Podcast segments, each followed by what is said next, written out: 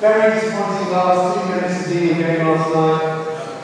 A chance to break that later, but better news at. But speaking of the Euros, um, it's great that they started. They started on Friday. And this is the European Championships uh, football, if you're not familiar with what I'm saying. But they started with France against Romania.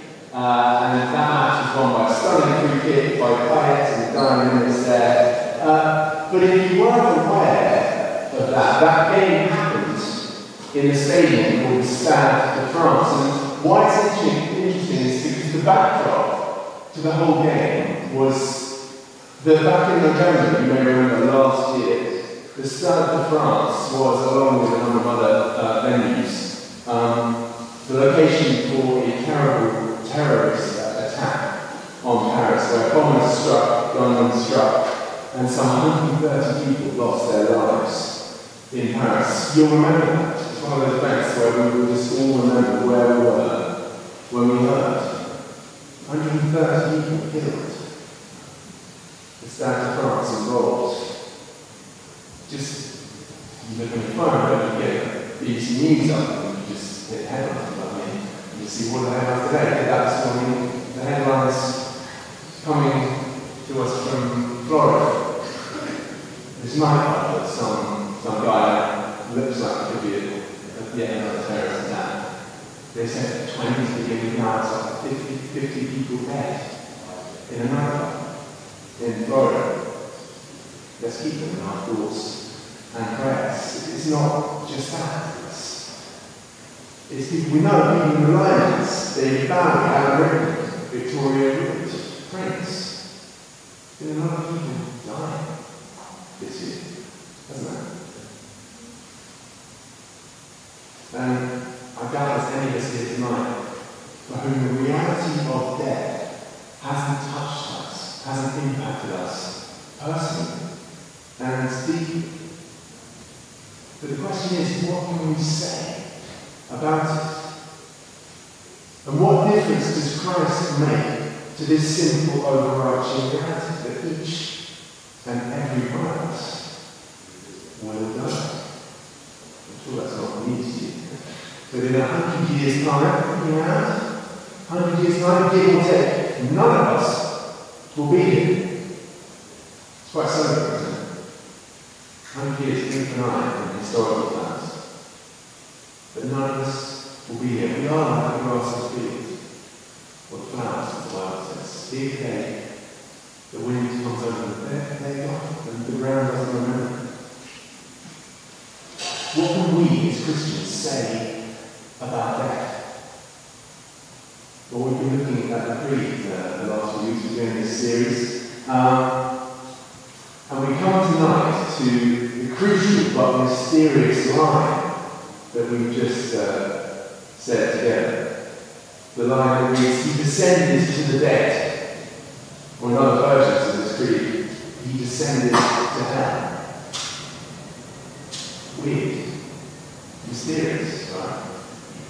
And somewhat mysterious because there's not a whole lot of stuff in the Bible uh, that talks about it. There is a bit, you'll see, but there's, there's not a whole lot. And in fact, it's a sentence within the Greek. It's been pretty controversial down the centuries, as you would have heard from one in this school. Uh, the Apostles' Creed took shape over a number of centuries, from the second century forward. And this line, he descended from the dead, only began to be introduced from about 4th, 5th century there, and only commonly said from the 6th or 7th century forward. It's not been without controversy. And in fact, it's so controversial for some churches and some traditions that they actually uh, refuse to say it. I heard of uh, one church uh, in the States um, where the associate pastor, that's I guess like me, their version, uh, the the pastor, senior pastor, was away for the week, so he was going to be church by himself. Uh, so picture that. And uh, he got up to lead, and he said, Let's stand and recite the creed. Today we will not descend to hell. So not me, Not everyone chooses to say it. Not everyone agrees with it. There's some theological contention over it. But that's not us. That's not our serious and We don't shy away from this tough stuff. Well, I say that, but actually we call ourselves this last week, Tim and I in Newbury, um, we, and we met this week and we talked about what's coming up this week, about what we're looking at in creed. And uh, there, I actually over there and down it was me to preach on, um, on the third day, he rose again. So we thought it was resurrection. And then I just scratched my head and was yeah, I'm missing something. And we it and we just realised we are missing the line. He said, so there we were, perhaps missing ourselves. And so we're like, I think this is rather important. And you know, my head says things like, actually, you're free to, to look at what you want. You can either take on uh, on the third day years again, or you can look at me descending to the dead. And I you, I've never heard a sermon on Jesus descending to the dead. I'm interested, has anyone ever heard a sermon on that? On that topic? No, has. So, in that regard, it's totally reasonable for us to look at it, right? It's important. It's there. The resurrection will be good news. We're looking at that next week and the ascension into heaven. But at the end of the day, isn't it all good news? Isn't everything that we say in that creed, every sentence, don't believe that it is all good news, life-changing news? And so Topload is saying is tough entry, to be honest. The only thing that, put that entry point concern tonight. Pretty heavy stuff. Looking at tough though it is, we've got to right, that it's still good news. Amen? So that's what we're going to be looking at tonight. And I hope you found it pretty helpful. Every statement, you know, the last few weeks. And why we're going through it is because we want, as a church, to know how to think individually and corporately, how to think correctly and truthfully about God and about this world. And every statement, every line in the creed is there to shape our thinking and to inform us what we need to believe rightly if we're to live true and lives to the glory of God. So we've covered, we've covered the lines of that can we just get a bring up me, but also just to bring us home? We looked at our belief in God, the Father Almighty. Looking at that question of identity, that we have a Father in heaven who loves us. That is the fundamental issue to do with identity. Know where we come from, we are Father, we are children of the living God. We at being the creator of heaven and earth. But how it is that there's anything at all. The why, the how, because God created it. We looked at the uniqueness of Jesus Christ, the one we believe in, his only Son, our Lord, and why he is unique, why we worship him, and only him. And then uh, Joe Glenn came and gave a brilliant talk looking at he was conceived by the Holy Spirit, born of the Virgin Mary. What does this teach us? This teaches us that we, we have a supernatural God we have a supernatural, crazy faith where we believe in a God who's outside of our closed systems. She uses brilliant images like a painting in a frame. And this world, this creation's universe is within that frame.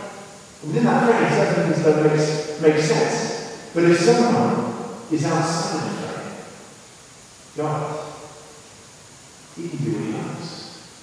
That's our faith. That's our thinking. We serve a supernatural God, whose Lord is in control. And then last week we looked at he suffered under Pontius Pilate, was crucified, died, and was buried. Him bringing home the importance of the cross. Why it's all about what Jesus did for each one of us on the cross, dying in our place, being our substitute. The deep theological concept of the atonement, taking your sin and mine the sin of the whole world on itself. This is mind-changing, thought-changing stuff, but crucial stuff that we need to get to grips with if we're to live out and be gospel people in the 21st century. And today, we come to this mysterious phrase, He descended to the dead. What's it all about?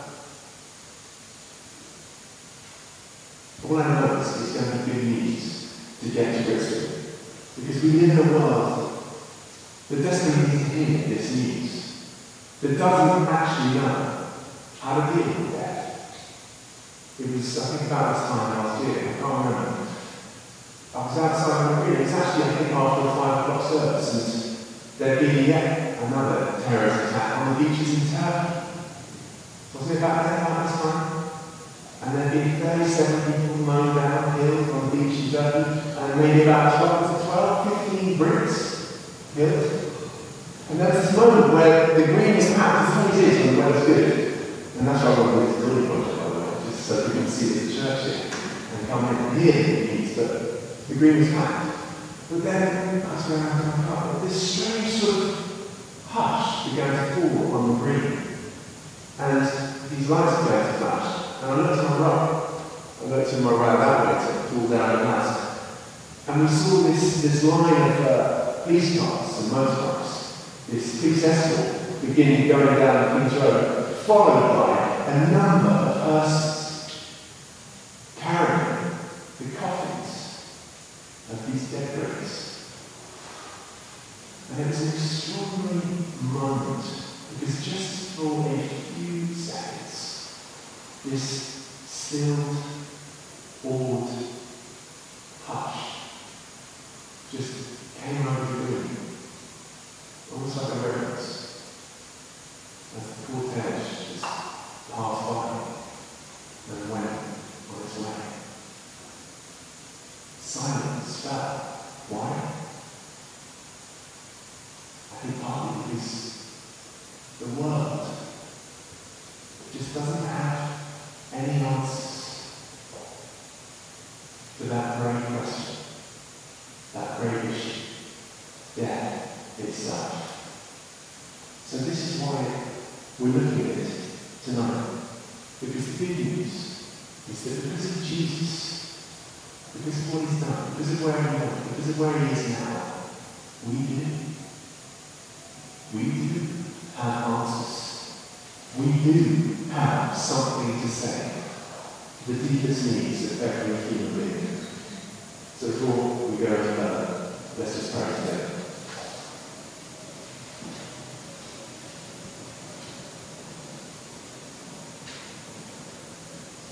Father, as we look at this topic, we really pray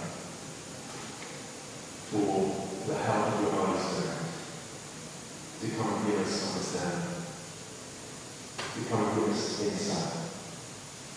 Come and strengthen our hearts as we look at this deep topic, this troubling topic in many ways. Come and strengthen us. Come, us, come and bring us hope. And help us to truly grasp why you are good news, even in this area. We ask it in your name. Amen. Of the church's early theologians, uh, Irenaeus, uh, was famous for saying this line. He said, God became man, so man might become God. That sound good to you? God became man in the incarnation, taking on flesh in Jesus Christ, so that man might become God. The incredible truth is that in Christ, God Himself, the creator of the universe, eternal one who has always been and always will be, took on flesh and became one of us. And the reason this is good news is because it means that He understands us. He can sympathize with us. He can empathize with us. Why? Because He was and is one of us. He knows what it's like to be human. He knows about the highs and the lows, the good times and the bad. But in a sense, that's fine.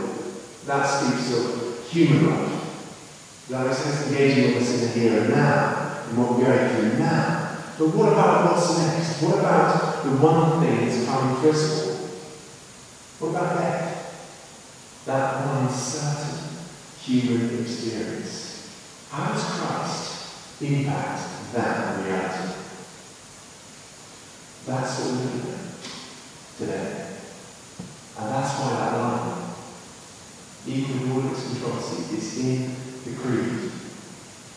Because Christ died, like every person who's ever lived, and then he experienced what happens next. He descended to the dead, or some um, additions have descended to hell, but we'll go to the dead. He descended there and he went and transformed that place too. So let's get into this. You know, the one thing uh, that you notice uh, immediately um, about this line in the Creed is that every other sentence, proposition that's being used about Jesus in the this time, keep it up, thanks. Thank you. Uh, has spoke about stuff happening to Jesus. So it's spoken about in, in the passive voice, if you like. So we believe Jesus Christ as only Son, our Lord. He was conceived by the Holy Spirit. He was born of the Virgin Mary. He suffered under Pontius Pilate. He was crucified. He did die. He was buried. You see what I'm getting at? Then what's interesting is this sentence, the one we're looking at, which says, He descended to the dead. I mean, the grammar is fascinating, isn't it? It's not often you say that sentence, so let's enjoy it while we can. The grammar, how that sentence is put together, is fascinating. Because it communicates something to us. It communicates that Jesus chose this act. It communicates that this is something that Jesus did of his own volition, of his own free will. And he chose to do it. And he took it on. I mean, us. He could have died, we could have just got rid of that line. Let's go on to the next page, James. You know, he been crucified, died, buried, and on the third day rose again. But no, that line is in there. Let's go back. He descended to the dead. He could have just gone to the Lord, but he didn't. He had something else he needed to do. Now, just to give some biblical context for this statement, I wanted to look at a little bit at Psalm 139. So, if you've got a Bible, just grab a, a green Bible, turn to Psalm 139. It's going to come up on the screen as well, so you can follow there. I just want to read a few verses from that. Page 599.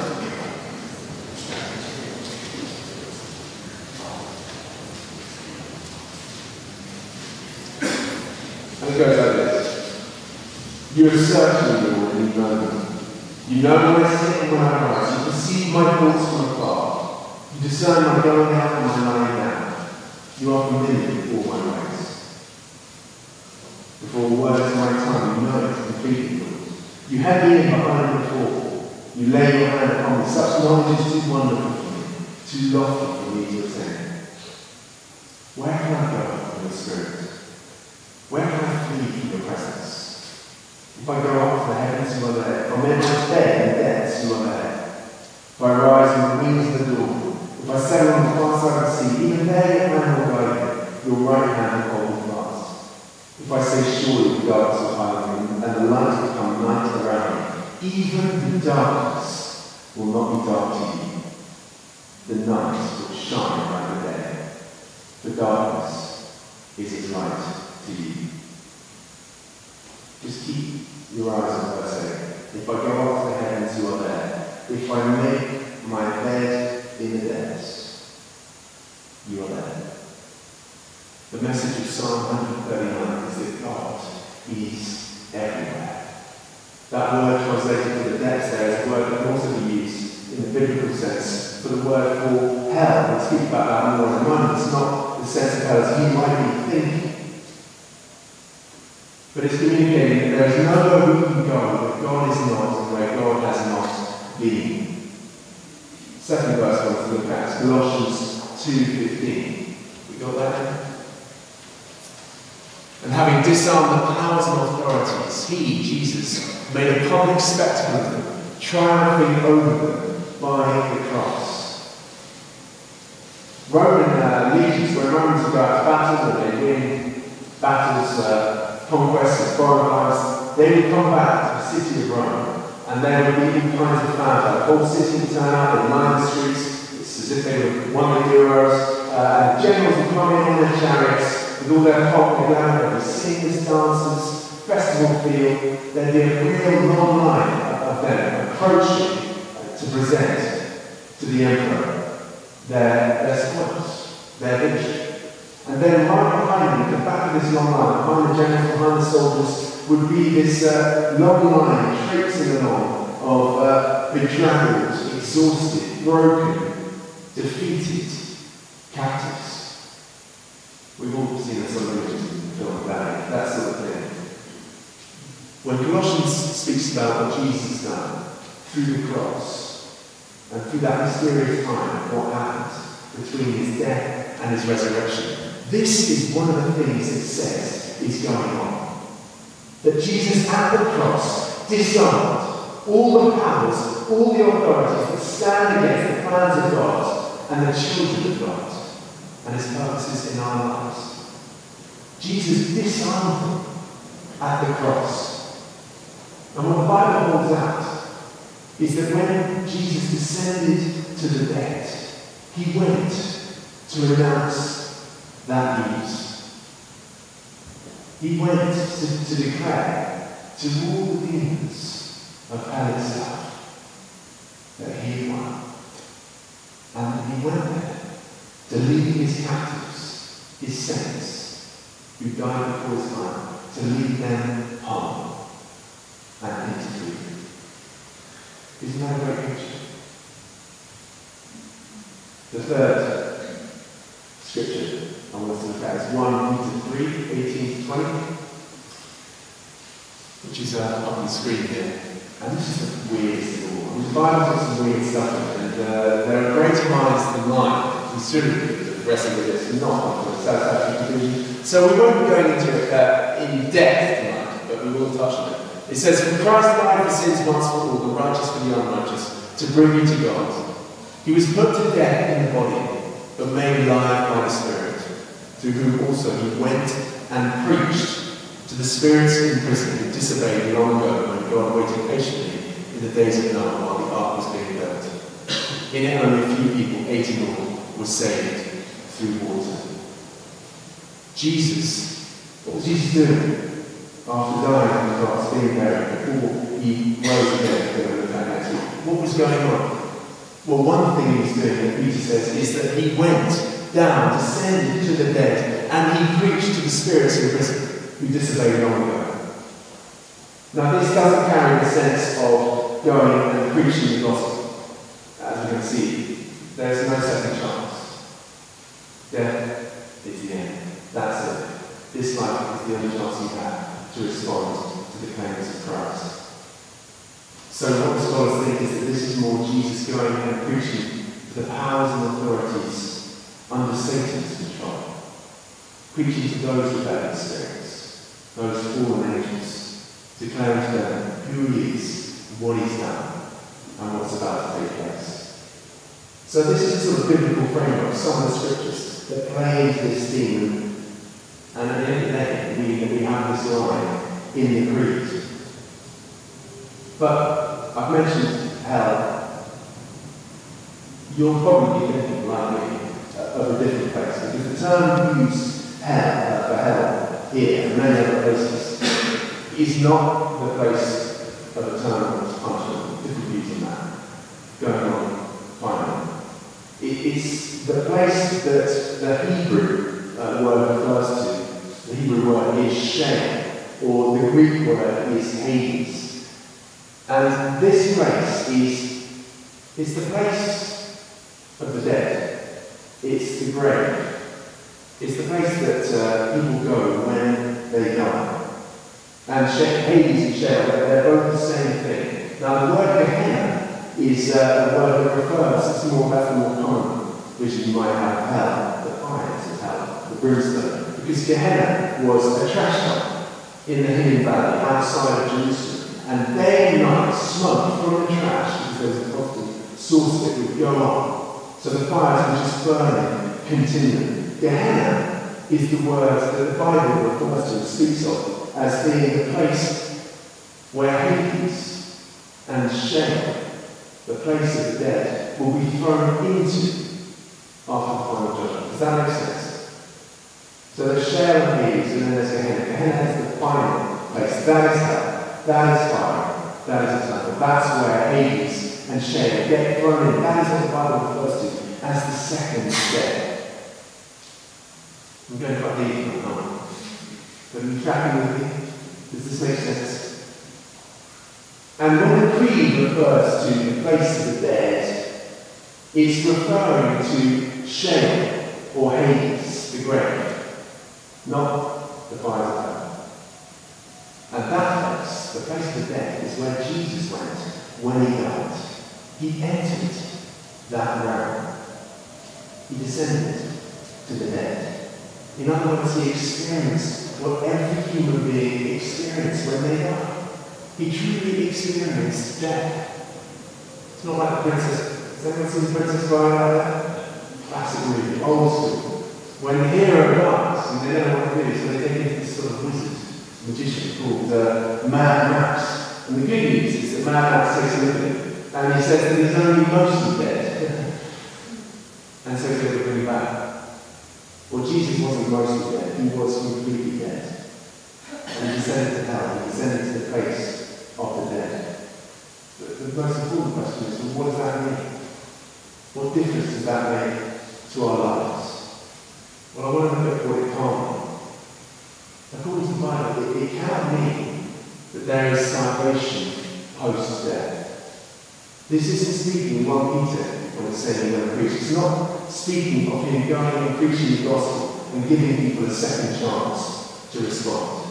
That's not what the Bible holds out. That's not what the church has ever held to. Hebrews 9.27 says, Man is destined to die once and then face judgment. Instead, the word used in 1 Peter for preached is more the word associated with that of a herald going and bringing news to a city. That's what a herald's job is. It's to proclaim what has been done. It's to herald news, declare a finished act, perhaps announce news of a victory, like a military battle or something. That's the word that's being used. That Jesus went there announcing what had been achieved. It's not the word that's commonly associated with evangelism, You euangelium. It's not that word. In other words, there's no mission in the place of death.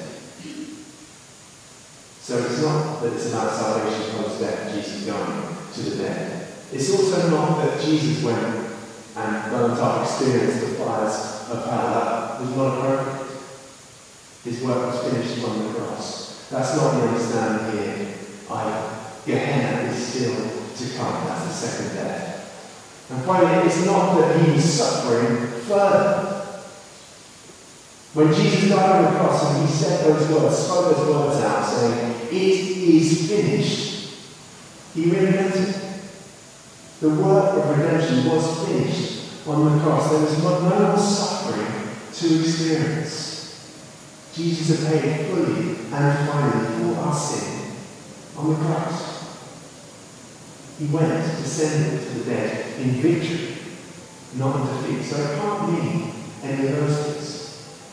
But what some might mean, and I like this one, is that uh, in the Middle Ages, they had this concept of the harrowing of hell, which is that Jesus went and he claimed victory over the devil, over his demons, many of them locked up, waiting for the final judgment. So Jesus basically going around and just bossing and saying, no, see you later, this is what I've done. That's good news, right? He was going to say, I'm a hero, I have won. You have been disarmed. That's an idea that could be. But what must it be? Well, it has to be? that Christ fully experienced death. That he entered the house of death and he came out holding the keys. Isn't that good news? Isn't that gospel news? Alien news that a world such as our own desperately needs to hear, where there is report after report of death, of suffering, of chaos, of destruction. Isn't it good news that Jesus has entered the house of death and he's taking back keys? He's the boss. He's the Lord. He really did die. He really did descend. It means that Christ fully experienced death. It also means that Christ fully defeated death and the devil. The Bible speaks about Jesus' victory over Satan in five ways. It says that he has crushed the head of serpent. That's Genesis 3.15. It says he's destroyed the works of the enemy. That's 1 John 3 8. It says he's broken the power that the enemy held. That's Hebrews 2.15. It says he's disarmed uh, the demons. Colossians 2.15 what we see. And it says that his doom, the devil's doom is guaranteed. John 16 11. Jesus has fully defeated death and the devil. And guys, this. Because it means you've got nothing to fear. Great preacher, Spurgeon, British preacher, um, there's obviously a thorn on the other side. There's one night he, he woke up with his bed thought it must be some sort of earthquake. And apparently he woke up and looked again at his bed and he saw Satan himself in the flesh there, trying to do it. You know his response? Apparently he said, oh, it's only you. And rolled, rolled over and sleep. Don't, you don't, I we get people who so know our authority in Christ, our identity in Christ, who so understand the victory that Jesus won on the cross and through descending to dead and rising again, that that would be our response. They don't that. What would we fear? Fear God. And let our fears fall to the ground. Finally, what does this mean for us? This phrase we say, He descended to the dead. How does it impact our lives today? How's it going to impact you at work tomorrow? Making a difference where you are. Reaching out to people don't yet know Christ. Well, firstly, it means we need not fear death. We don't need to fear that final frontier. Because Jesus has been there. And Jesus will lead us through. That's his promise. Never will I leave you. Never will I forsake you. Not even in the depths. I will be with you. I've been there. I will bring you through. We do not need to fear death. Secondly, what does this mean? It means the devil cannot hurt us, we just mentioned. The devil is a toothless tiger because of Christ's victory. Martin Luther said, through Christ, hell has been torn to pieces, and the devil's kingdom and power utterly destroyed, so that it should no longer harm or overwhelm us. Guys, all our spiritual enemies have been defeated by Jesus. He is the true conquering king. He is the hero of every story. He's the one who one day worship forever. Because he's had the victory. The enemy has been defeated. And yes, they are still around on the battlefield. But the end has been, has been written. And you know what? We win. The Lamb wins. The devil is the toothless tiger. And thirdly, finally, what does it mean for us? It means that whatever, wherever we experience death in a wider sense in this life, wherever you might be experiencing hopelessness or despair, in a situation. Wherever you may think that something is and buried, you need not be alone because Jesus has been there. He went to the abyss. He went to the lowest point of all creation. The lowest point that is possible for a human being to experience. He's been there. He went there. And he went there to meet with us and bring us home. However low we may feel, now or in the future, fear not the message of this previous statement being sent to the dead. Fear not, because Jesus has gone lower. And he went that low so that he could scoop us up in all of our mess and brokenness and bring us home to the Father. The Father who loves us. You see, he's the good brother in the story. You know, the prodigal son story, two brothers. Jesus is the good brother, the third brother, who doesn't get spoken about then and then, who instead of remaining at home bitter, like the elder brother, leaves the comforts and security of his father's presence to go and look for the prodigal son, daughter, and bring him home to their father. He descended to the dead. He went there to take back his own. This means we can trust, even when things look hopeless, even when things look dead buried. Because even in that place, we are not alone. Jesus Christ is with us and has gone before us.